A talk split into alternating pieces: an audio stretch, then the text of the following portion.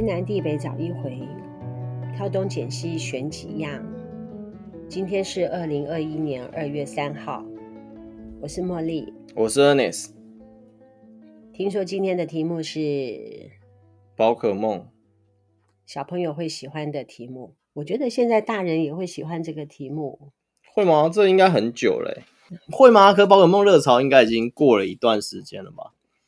嗯，就是对于你这个年纪，对于我这个年纪，就是他没有像过去这么这么热了。我知道你说的意思，嗯，可是我每年回去的时候，我妹妹她还有去抓宝可梦，还是有很多人还在抓。啊对，我妹妹和我妹婿，我妹婿很支持我妹妹去抓宝可梦。为什么？因为可以去运动。有有些人就是一直绕公园，然后一直抓，对，一直绕公园。他说，如果不是宝可梦的话，我妹妹可能晚上都不出门。哦，他为了要引诱我妹妹出门，所以她就鼓励她玩宝可梦，就可以四处晃啊，晃这里晃那里啊。OK OK。呃，有一回我妹妹说要到某一个地方去，我就问她说要干嘛。他说抓宝可梦啊，美浓哦。他以前还有一些什么侦测器，可以知道哪边有出特别的宝可梦。对，然后就会看到那个以后，就赶快一定要冲到那边去，赶快抓。我要先讲一下我妹妹多大啊？嗯，我妹妹是大概是五十六岁、五十五岁左右，很痴迷哦，两个手机玩。OK，好，那我们今天要讲宝可宝可梦，其实宝可梦。刚刚所讨论宝可梦，其实就是我们手机上面的所谓的 Pokemon 的游戏。而事实上，宝可梦这个东西，事实上它在很久以前就出现，它其实不叫宝可梦，最早以前台湾叫做神奇宝贝。神奇宝贝我也知道，有听过吗？对不对？其实它就是神奇宝贝，很大的闪电，呃，就是闪 啊，闪电。然后呢，宝可梦这东西它蛮特别，它是它是从一九九五年就开始有了，八十四年，八十四年就有，一直到现在，它的卡通没有。断过，嗯，就一直在播，它的剧情也是一直不断的推陈出新哦，嗯、因为它不断的推，不断的那个增加这样。那它的主角就是所谓的小智，小智，那小智，我只知道宝可梦，其他的都不知道。我不知道，他主角是一个年一个十四岁的小叫小智的一个一个一个年轻人，嗯，然后想要成为宝可梦大师这样子。嗯、那为什么要叫小智？为什么？因为他们，因为他的创作人，他的名字就是智。哦，对，所以他是用他去取的这样子。那你的小名是什么？我的小名，你妈妈是叫你康，康，因为我爸爸，因为我爸爸名字有个康，所以我就是小小康，小康康。哦，你爸爸叫大康，你叫小康，小康康，对对，小康康。哦，你叫小康康，对啊，因为因为以前旁边的旁边的店都会说，哎，这个是谁的小孩子小？因为其实那个时候小孩很多嘛，嗯，所以就知道，哎，这是谁的谁，就是就是像爸爸复制出来的这样子，对，好奇怪哦。很像，很像爸爸，我跟爸爸很像，非常像。其实我觉得你比你爸爸要帅很多。那是因为他先就是年纪，人到年纪一定就一定会变比较没那么帅气嘛。我对 Ernest 爸爸最大的印象就是写的一手好字。哦，对对对，他写字超漂亮的，超漂亮，很很难很难很难超越他。好，那宝可梦我们讲的宝可梦就是神奇宝贝，可是神奇宝贝这个名词只有台湾听得懂。为什么？因为在其他国家，就是其他亚洲国家的翻译都不叫宝可梦，呃，都不叫神奇宝贝。我们叫神奇宝贝啊！你以为外国人也叫神奇宝贝？不是不是，我讲的不是外国人，我说的是大陆、大陆、香港啊，或者是一些就是其他地方，他们的翻译是不一样的。大陆翻译成什么？大陆翻译叫做宠物小精灵。哦，不好听，神奇宝贝比较好听。香港呢？香港的部分的话，就是诶、欸，也是，就是他们其实是一样，他们都是就是或者是这部分的，嗯、然后。再就是，诶、欸，马来西亚或者新加坡，他们是有叫袋魔啊，然后什么的。也有神奇宝贝的话，就是我们大部分后来也有叫口袋怪物啦，口袋口袋怪物或口袋怪兽这样子。嗯，那比较常用就这些。那神奇宝贝。主要还是我们听得懂，是我们台湾引进的人帮他取的。对对对对对，就以前很多东西进来都会改名，像以前哆啦 A 梦叫做小叮当嘛，嗯、对，就是这样子取得好。嗯、那后来就是统一，就全部改成就是 Pokemon，就是它原来的日语日文发音这样子，嗯、就变宝可梦，我们就直译过来。那其实这个东西在当初推出的时候，它其实是一个。任天堂，它就是一个做马里奥啊，做一些就是游戏公司，它是一间游戏公司，嗯，所以他在做这东西的时候，他就是希望可以做出一套游戏，然后一一开始出了第一代的时候，只有一百五十只的神奇宝贝，嗯，那这个神奇宝贝他在做一百五十只的时候，就是传言说是因为当初游戏设计师把剩下的一点点的磁卡的一点点空间设计了一只隐藏的神奇宝贝在里面，然后造成这个神奇宝贝变成最后的一百五十一只，第一一百五十一只神奇宝贝。因为以前卡带就是你卖了一次卡带就没了嘛，对，因为你都是买断的，所以后来这个游戏呢，它在同一个。一模一样的游戏里面，它推出了两个卡带，嗯，一个是红，一个是绿，可以怎么样？好，就这两个卡带呢，其实事实上你玩起来几乎都一模一样，就只有开始的时候你选的那一只最开始的神奇宝贝是不一样而已。可是你还是可以抓到另外一只神奇宝贝，所以其实买哪个都一样。嗯，那这个时候为什么他要推两代？事实上，那隐藏的那一只，嗯，他们一直说是游戏设计师偷偷放进去的，嗯，不是他们游戏本身的用意。可是最后，你要把这一只偷偷藏在里面的这个神奇宝贝抓出来的话，你一定要跟另外一个卡带的人做一个交换的动作，交换神奇宝贝的动作，你那只隐藏的才会出来。这样子是有什么好玩的哈？没有，就每个人他他们以前这种游戏在做，因为他这个机制，然后让他的所有人因为风靡这个东西，当初只要国小啊或者那些任何的小朋友，他只要有一台 Game Boy，他其实就是。一定会玩这个游戏，Judy，你觉得很好玩哈？好不好玩？他的形容很好玩啊，但是我没有玩过。就以前，以前小朋友其实很风靡这个游戏。那这个游戏其实好玩的是，就是也不是说好玩，就是这游戏它其实就当初就是设计了这些东西以后，变成说它每一代一直在推出的时候，它就不断换卡夹，而且这个东西当在当时其实造成一个就是。呃，小朋友在玩啊，或者是在就是收集这些东西的时候，其实是一个很大的一个风潮，甚至还推出他的攻略本还是什么的，那个甚至甚至一本攻略本可能要上百，一本就要上百或者是两百以上的那种价格，然后让小朋友每个人都想要去买那个来看啊，或什么的，变成一个出版业的一个不错的一个销售的一个就是盈利的模式啊。我想到一句话：白天不懂夜的黑。老人不懂儿童的乐趣在哪里。好，那但是我想小孩子也不懂我们老人在打麻将的乐趣在哪里。哦，对对对，那我现在讲的这些，可能现在小朋友也听不懂，因为这是在二十年前的事哦。二十年前的第一代，现在三四十岁的人，对对对，他们才会知道哦，当初的回忆就啊，就玩这些游戏啊什么的这些。会不会是男生比较爱玩，女生不爱玩？大部分是，大部分是男生玩，女生比较少在玩这个东西。童儿，你玩不玩？嗯，我玩过。好不好玩？呃，说什么郊外那个什么的？嗯，没有。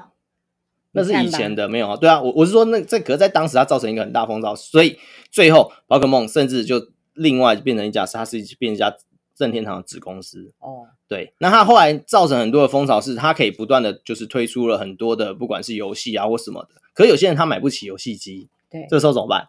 所以游戏公司也很聪明，他就推出了一个东西叫做卡牌。哦，把所有把宝可梦画在卡片上面，让你用卡牌的方式做一个交换游戏。他用卡牌可以玩游戏，就像玩扑克牌，扑克牌，好吧，他就是类似扑克牌的方式。现在的状况就是鸡同鸭讲，完全听不懂，对不对？对牛弹琴，两个意思是相同的。OK，好，那这个卡牌呢，从以前就有。一直到现在都还有，状况是这样哈。他之前所讲的每一个主题，我都能够融入进去。他今天讲的宝可梦，我知道，我今天应该要找，今天应该要找你儿子来。是，你知道为什么吗？对，因为他才会聊。不是，因为他有在玩，真的，他 他还有在玩宝可梦的卡牌。哦，对对对对对，所以他是他玩到最新的那一代。那下一次应该找你跟他聊。哦，好像是哦，看起来是这样。如果有下个礼拜二的话，因为下个礼拜二很忙哦，你们会不会来？应该会吧，会吧，嗯，应该会哦。好，宝可梦的第二集没有了，那个是卡牌，那那是卡牌，卡牌在跟他聊了。我现在是要讲别的。好，我们我们现在讲的是，就是他整个故事的内容。一开始他是设计的这些的时候，是宝可梦其实有一个重要的原则，就是宝可梦是不会流血的，也不会死掉。哦。他只有他只有在一种情况，他就是叫做就是昏倒，昏倒，对，他就是昏倒，他就是昏倒，所以你怎么打他，就顶多就昏倒，他他绝对不会死，也不会流血，这是当初这个设计者的时候，觉得说他不希望这里面有太多的暴力。可是我想说，这不就打来打去，不就是暴力吗？然后他就觉得说，不要让他流血，不要让他死掉，就不是暴力。嗯、好，对。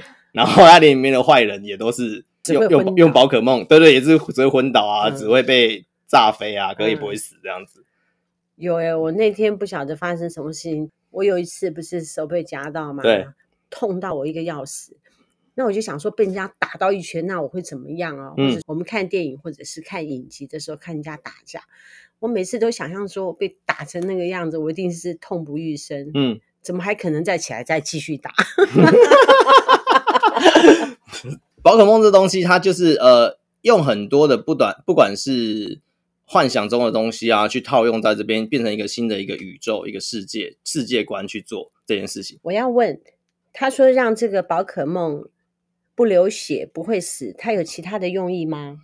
他当初其他的含义，他当初的想法只是不希望有太多的暴力，因为他自觉得这个面向的是小朋友，对对对对，嗯、所以像里面的坏人被打了不会死，永远都是飞走，嗯，永远都是被皮皮卡丘啊或什么爆炸然后就飞走，嗯，被炸飞这样，然后炸飞以后永远都还活得好好的，挺好的。虽然说用意是在说不要见血或什么。可是这样子，小朋友是不是就会认为我打人不会有事，因为他只会昏倒？他讲的好，他他没有打人，他都是打宝可梦，所以你可能要打宝可梦，宝可梦打宝可梦，不能人。他就认为我打人也是一样的，就像人家玩吃鸡，他为什么那个那个儿子他要从楼上跳下去？因为他在玩那个游戏里面之后，那个人可以从楼上，譬如说二三楼这样跳到一楼，然后他没事。起来继续跑，就是可以做那个动作。现在小朋友那么弱智吗？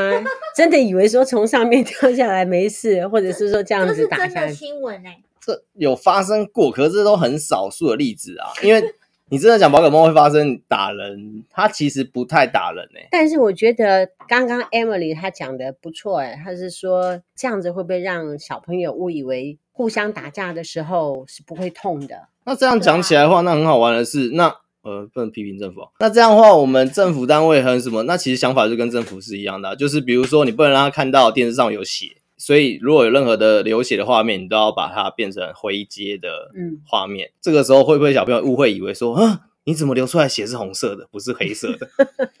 不是这样子吧？就是你你看然后会去模仿或什么，这其实这是另外一个道理。而且其实它游戏画面里面是不会有人跟人打的。动作永远都是宝可梦对宝可梦，除非你可以变出宝可梦，好不好？用宝可梦跟宝可梦打，这个应该不太会啦。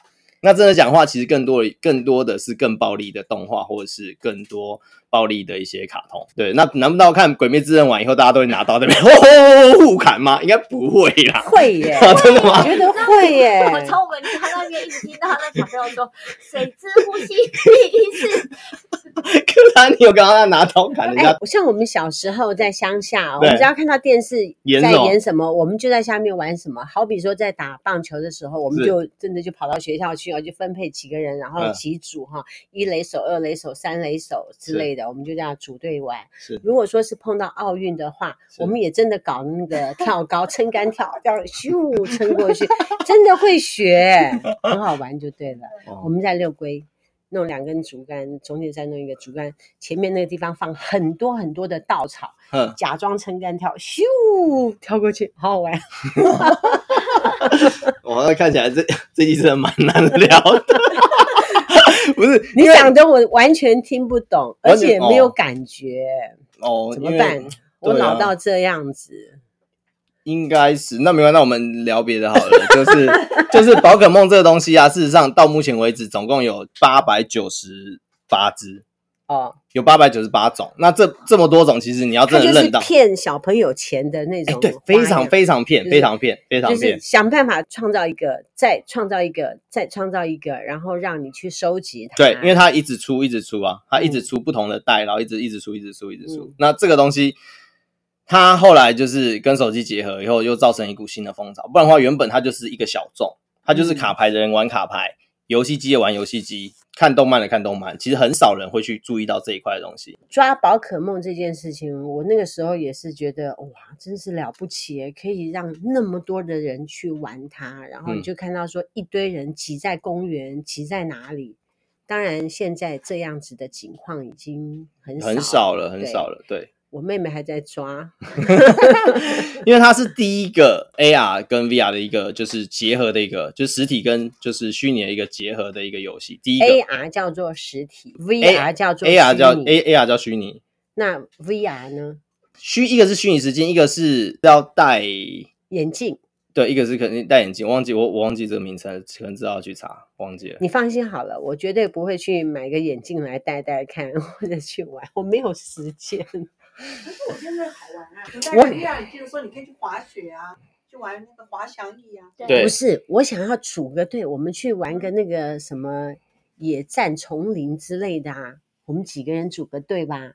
野战丛林不是啊，他们不是说有那种，他说打气弹，或者是说有一种说可以分两队，然后我打你，你打我的，然后我一定要跟谭妈妈在不同的队伍，一定要打他。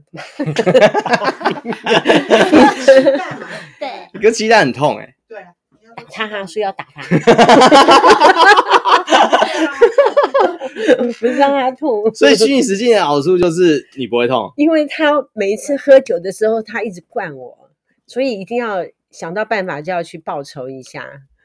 好，了解。好吧，那今天那今天讲不下去，这看起来只能讲一句比较世俗的，就是这个东西其实它是一个很小众的东西啊，甚至要讲它很小众，可它小众到一个就是很极致的一个地步，就是它这些卡牌事实上在市场上是有价值的哦。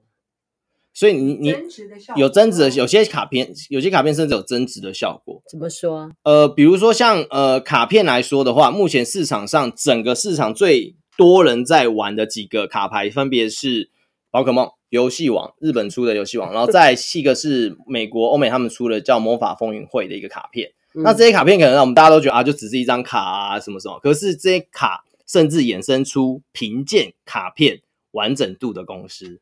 哦，就是你的卡片，因为卡片其实会耗损嘛，因为它上面印的东西啊，或什么可能会在你游玩的过程中、运送的过程中，或是你收藏的时候可能没有收藏好，可能会破损或什么。所以有一些有一种有两个机构是专门在帮你把你给他把卡片送去，还要给他钱哦，他会帮你看一下你这张卡片，评鉴一下你这张卡的完整度是多少，他会给你一个分数，可能分数是十分，就是最完整，就是完完全全没有任何损伤的，叫做就是十分。然后再来可能是九点五或者是九，然后什么什么这样这样评鉴下来，同样一张卡，你的完整、你的完好度如何，会影响到你在市场上的价格。我觉得像我这样子的熟人没有办法进入到这种的境界，就是觉得哦，没问题，没问题啊。所以宝可梦里面现在目前为止到今年底吧，今年哎到今年初开始统计到最后有一张卡片，它不能拿来打游戏，嗯，它就单纯是一个纪念卡。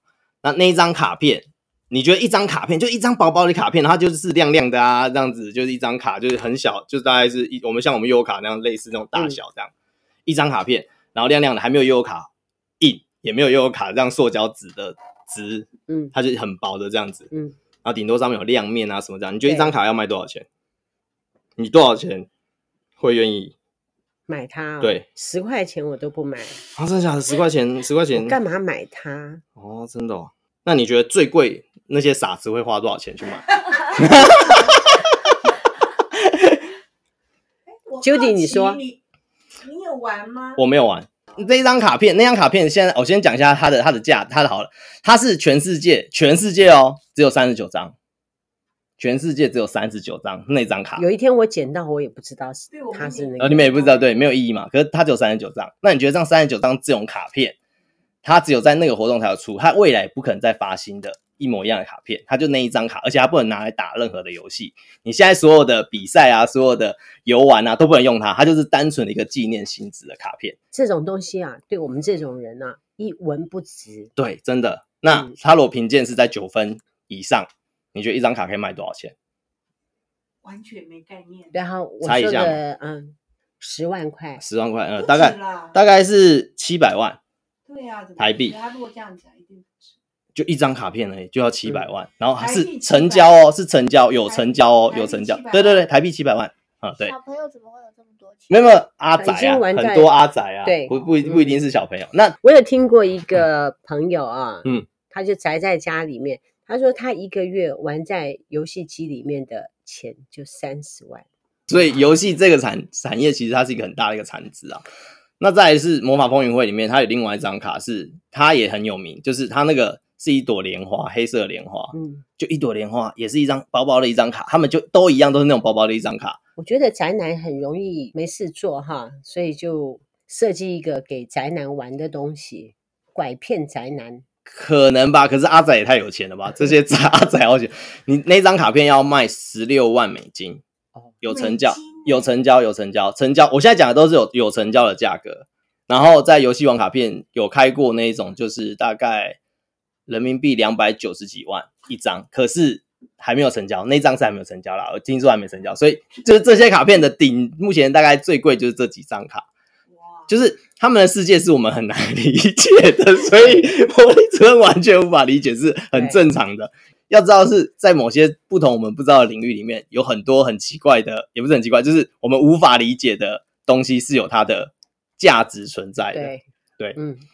那其实一张卡牌啊，或什么，它其实就是没有多少钱，就是可能只要几十块啊，或什么，它可以去买原现在新的啦，就是比较便宜的。可是那种过去的卡片，他们收藏家那些其实是可以弄到很好很好的价钱。我们完全不知道他们在想些什么。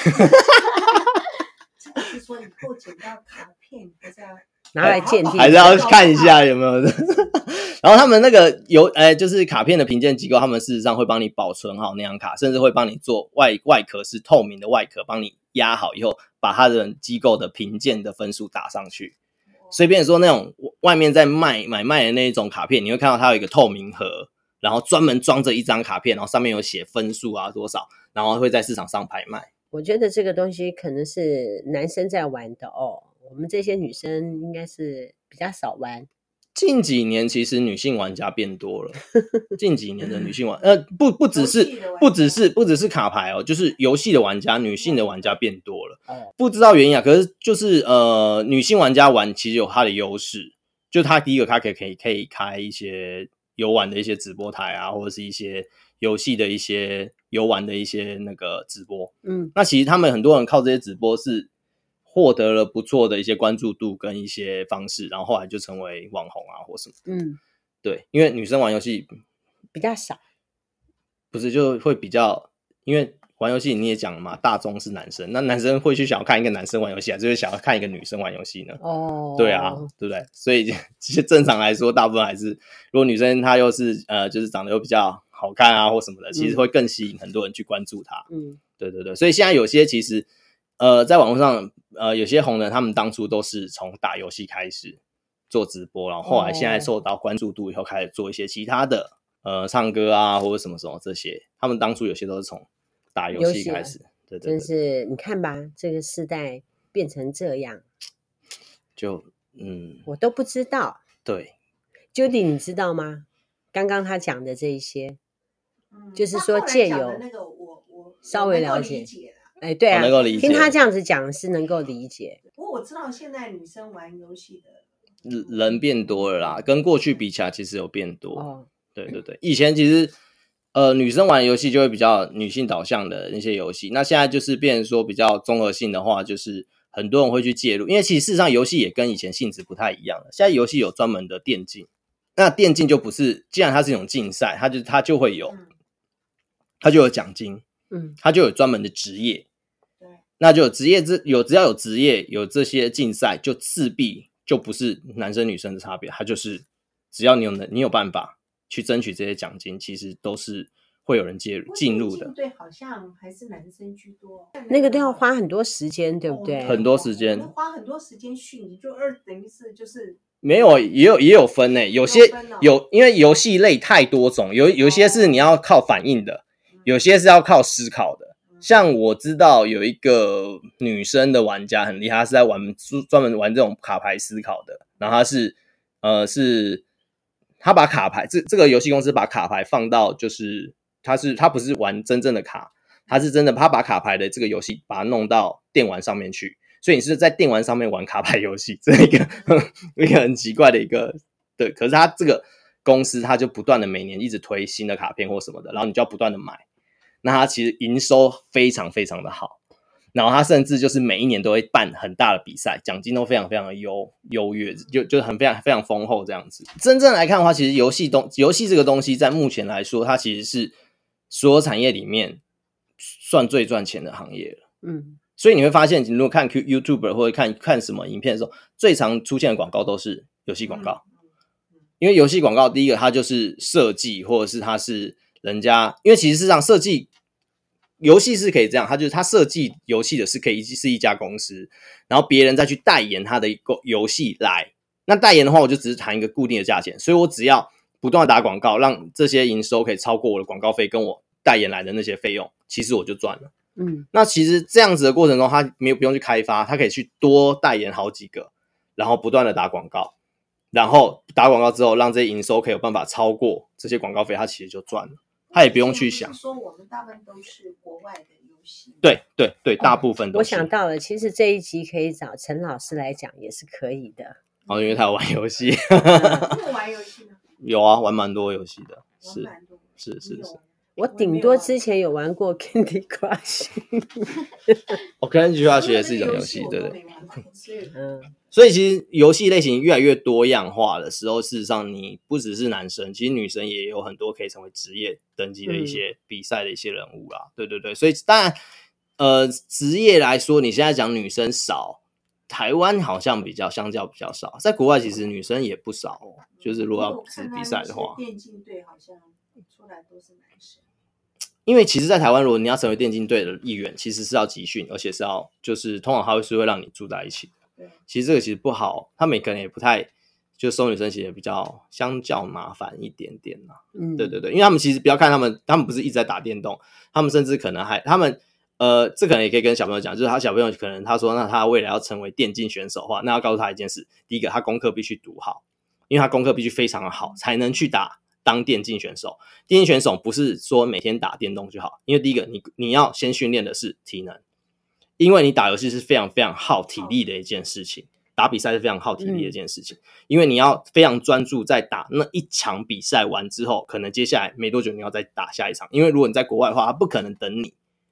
好几天之后，你要再回出国一次，所以其实打比赛是非常非常耗时、耗体力的一件事。所以他们，如果你是电竞选手的话，你早上是必须要晨跑，做一些体能训练，然后再来是你的课业要顾，而因为它必须让你成成绩是到某个程度，因为你其实学习的时候就是训练的逻辑。你逻辑没有好，你怎么去知道你的装备要怎么配置？你的一些走位要怎么走？有一些什么这些部分，不是说单纯说啊，我就是学走位就好，我学什么一些配置。其实事实上，你在配一些东西的时候，都是要去经过一些计算的。嗯，你逻辑越好的话，你越能配出一些更好的配置，超过别人。因为如果当大家都配一样的配置的时候，你有什么方式可以赢别人？其实没有。可是如果你可以从中找到一个最符合你的配置的时候，其实你就有可能会多赢别人一点点，嗯，那多赢一点一点点的时候，如果两个人技术相当的时候，你就赢了。所以其实电竞选手其实是非常非常累人的。第一个，他除了体能之外，他还要游戏的技巧要增强之外，还有就是你学业也必须要达到一定程度，电竞的队伍才会去收你，嗯、让你去培训，因为他是会给你钱的。嗯，他给你钱的话，你就要符，对你就要符合他的要求。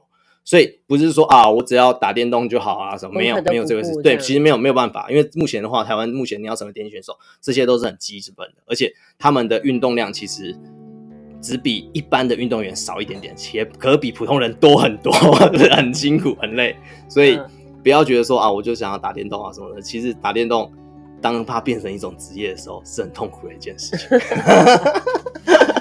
对。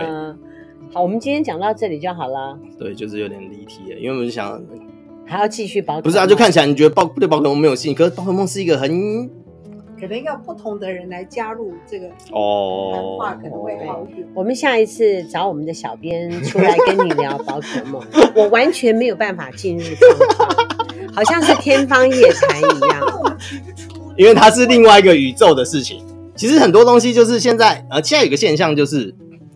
所有的娱乐产业，他们都在做一件事，创造一个宇宙。哦，比如说漫威，他们就创造了复仇者联盟。复仇者漫威是什么？就是就是蜘蛛人、钢铁人啊那些，他们就创造了一个复仇者联盟的宇宙。